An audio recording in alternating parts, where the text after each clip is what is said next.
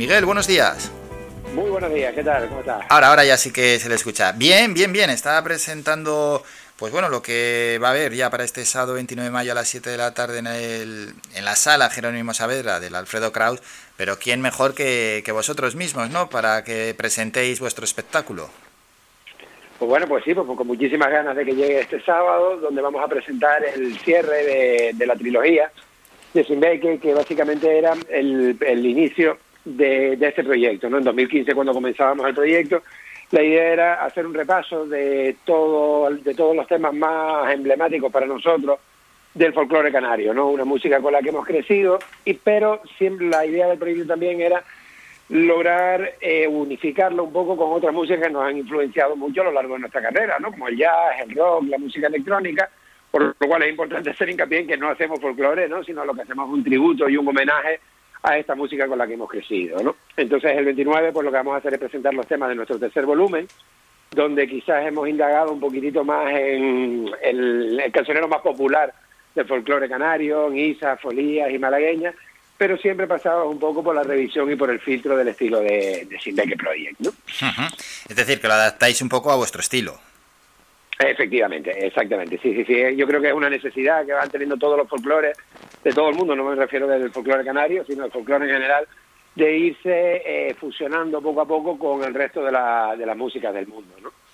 Y ahí está la importancia de destacar y de mantener vivo nuestro folclore. ¿eh?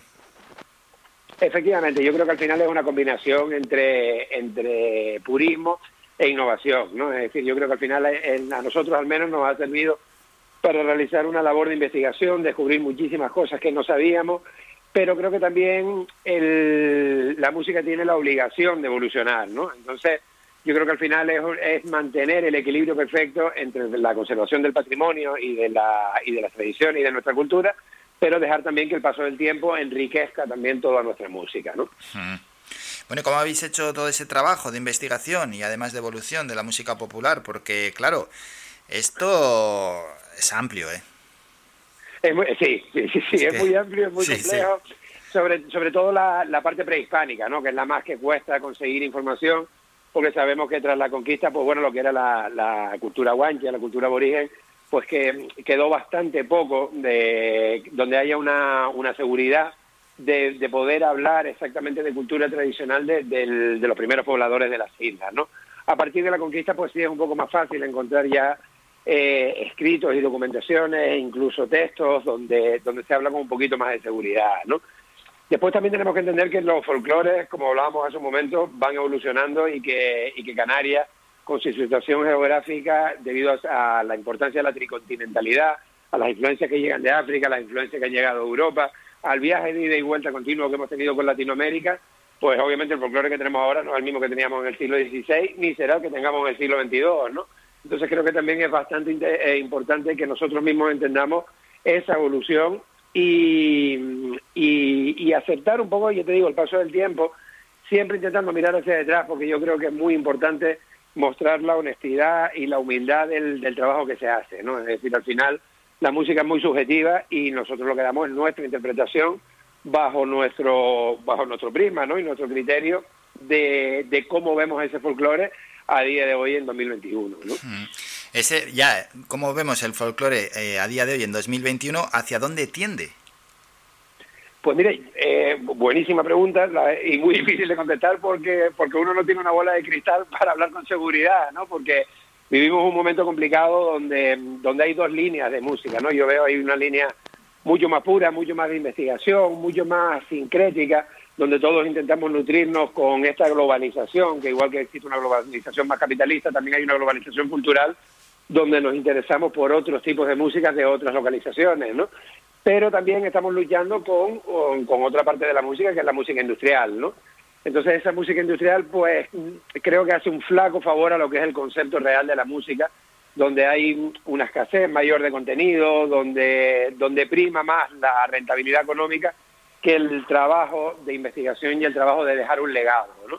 Pero yo creo que si la pregunta es hacia dónde va, yo creo que va hacia fusionarse, hacia enriquecerse, y hacia pensar un poco a tener a la larga un folclore del planeta, ¿no? Es decir, defender lo local pero apostar por lo global también. ¿no? Hmm. Y en torno a esa gran influencia ¿no? que tiene la música industrial, como la ha calificado, y que bueno, pues que está en, pues en los medios de comunicación principalmente sonando todo el rato la, música industrial. Eh, ¿Crees, Miguel, que se ha perdido algo de calidad en la música? ¿O, eso solo es una capa superior, pero que encima es la que escucha la gran mayoría, pero por debajo hay un, movimiento enorme? Yo, eh, yo, eh, yo creo que más bien la segunda que dice, ¿eh? yo creo que nunca hemos tenido una producción tan prolífica de música y con tantísima calidad. Lo que pasa que es cierto, como comentaba también, hmm. que, que los medios de comunicación también tienen una obligación a la hora de hablar de cultura y diferenciar un poco lo que es ocio y lo que es cultura, ¿no? Es decir, él se ha visibilizado mucho, pero por eso antes te hablaba de industria, tampoco es que lo critique, es una cuestión que se entiende, es decir, al final es una cuestión de la mercantilización de, de la música, ¿no? Pero el hecho de que eso sea la, la capa más superficial, como tú dices, lo que pasa es que por otro lado es la, la más visible, ¿no? Pero es el ejemplo ese siempre del iceberg, ¿no?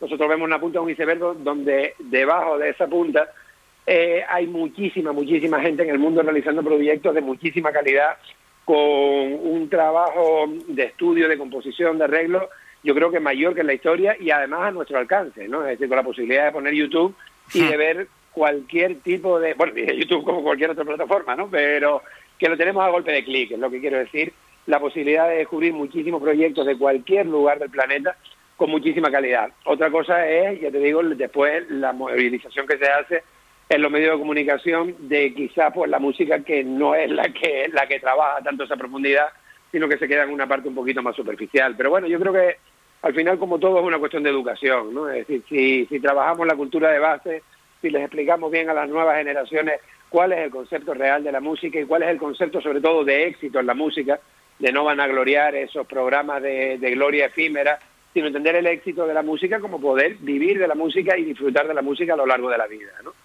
O, por lo menos disfrutar de la música. Vivir es complicado, pero por lo menos disfrutar o que sea parte de tu vida. efectivamente, para empezar eso es lo primero. Desde el momento que uno piense la, que uno pierda esa ilusión, ese nervio, esa ganas de disfrutarla, es muy complicado que después se convierta en una profesión. Es, es prácticamente imposible, ¿no? Entonces yo creo que hay que ir paso a paso y como te comentaba, pues hacer esa labor educativa, donde como bien hablabas ahora, lo primero es disfrutar, lo primero es pasarlo bien con la música y después ya, pues si uno quiere tomar la decisión de adquirir eso como la profesión o como el camino de tu vida, pues tomarlo todo lo en serio que se pueda y, y hacer una labor como, como cuando vas a ser cirujano o cuando vas a ser abogado. Hay que estudiar, hay que formarse y hay que tener mucha pasión por, por, la música. Claro, hay que estudiar, hay que formarse, hay que tener pasión por la música y eso lleva esfuerzo y lleva tiempo, porque parece que vivimos en una sociedad y en unos momentos de prisa, ¿no? De querer hacer algo rápido, subirlo a las redes y que triunfe. A veces perdemos un poco la perspectiva. Exactamente, hace poco lo hablaba con un compañero lo, lo, lo honesta que es la música y, lo, y cómo pone encima de la, de la mesa la importancia del esfuerzo, ¿no? que tú acabas de nombrar ahora. Es decir, tú puedes ir a un examen de matemáticas y mirar hacia al de al lado y copiar una fórmula, pero en un recital de guitarra no puedes copiar al de al lado, tienes que haberte metido todas esas horas de verdad que hay que, que hay que meterse con el instrumento para un resultado real, ¿no? Por lo cual creo que la propia música ya, ya contiene de por sí la honestidad de entender que, que, lleva un sacrificio y un esfuerzo, pero, como dice, la, como dice el dicho, sana con gusto no pica, y yo creo que al final ese esfuerzo se ve muy recompensado y, la música eh, hablaba de esa honestidad de que si no se estudia no se va a conseguir el resultado, pero si se estudia se consigue. Es mucho más importante el esfuerzo que el, que el talento en sí, ¿no? El llamado talento. Eso es. Y volviendo, bueno, a, incluso a vuestro proyecto, ¿no? Que nace en 2015 y antes has hablado de ese tercer volumen de la trilogía. Eh, luego vais a continuar. ¿Hacia dónde vais a ir? Pues mira, la idea, como te comentaba al principio, era realizar la, trilogía, pero yo lo hice más casi como un cebo realmente, de que no se quedara la cosa con un disco, que el hecho de, decir, bueno, pues cuando terminemos la trilogía acabamos y ya, ¿no? También era una manera de ir tanteando cómo, cómo iba la banda, cómo iba el proyecto, si seguíamos motivados, y la verdad que cada vez hay más ganas de continuar con el proyecto, y la idea del cuarto y quinto volumen es enfocarlo hacia esas dos perspectivas que te hablaba antes de África y de Latinoamérica. No tenemos muchas ganas de dedicarle un disco a las influencias que han llegado sobre todo a la parte norteafricana y otro disco donde vamos a enfocar más hacia el folclore latinoamericano que tanto ha influenciado la música canaria también. Bueno, pues ahí está, ahí está esos posibles proyectos, cuarto y quinto paso, pero ahora lo que nos toca, Miguel, es recordar a, pues a la gente y animar eh, a la gente también a que os acompañe este próximo sábado. Efectivamente, de hecho tenemos muchísimas ganas de presentar el, este tercer volumen en Gran Canaria, va a ser el estreno oficial de este tercer volumen que ya hemos tenido la suerte de presentarlo en Tenerife, este fin de semana también lo presentaremos en La Gomera y el 29 cerramos esta mini gira que estamos haciendo de Simbe que celebra Canarias, en probablemente uno de los lugares más emblemáticos de la forma de Gran Canaria como es el Alfredo Kraus y los invitamos a todos a pasar una noche maravillosa, creo para nosotros va a ser muy muy especial, tenemos muchísimas ganas de pasar por todo este repertorio, como te comentaba antes, muy, muy conocido, pero muy revisado también, todas esas músicas que tenemos en la cabeza, esa folía, esa malagueña, esa isa, pero siempre con el filtro y la, y la revisión, como te decía, de, del sonido de Silbeque. ¿no? Así que ya te digo, con muchísimas ganas y esperamos verlos, encontrarlos a todos esta, esta noche del 29. Eso es, dicho queda, y el que quiera más información, pues ahí lo tiene en la página del auditorio Alfredo Kraus. Miguel, fundador, director musical y guitarra de Simbeque Project, Miguel Manescao, muchísimas gracias por estos minutos, que vaya todo bien, feliz día. Gracias a ti por la invitación, muchas gracias y feliz día para ti también. Somos la mejor información, música y entretenimiento. Las mañanas de Faikán.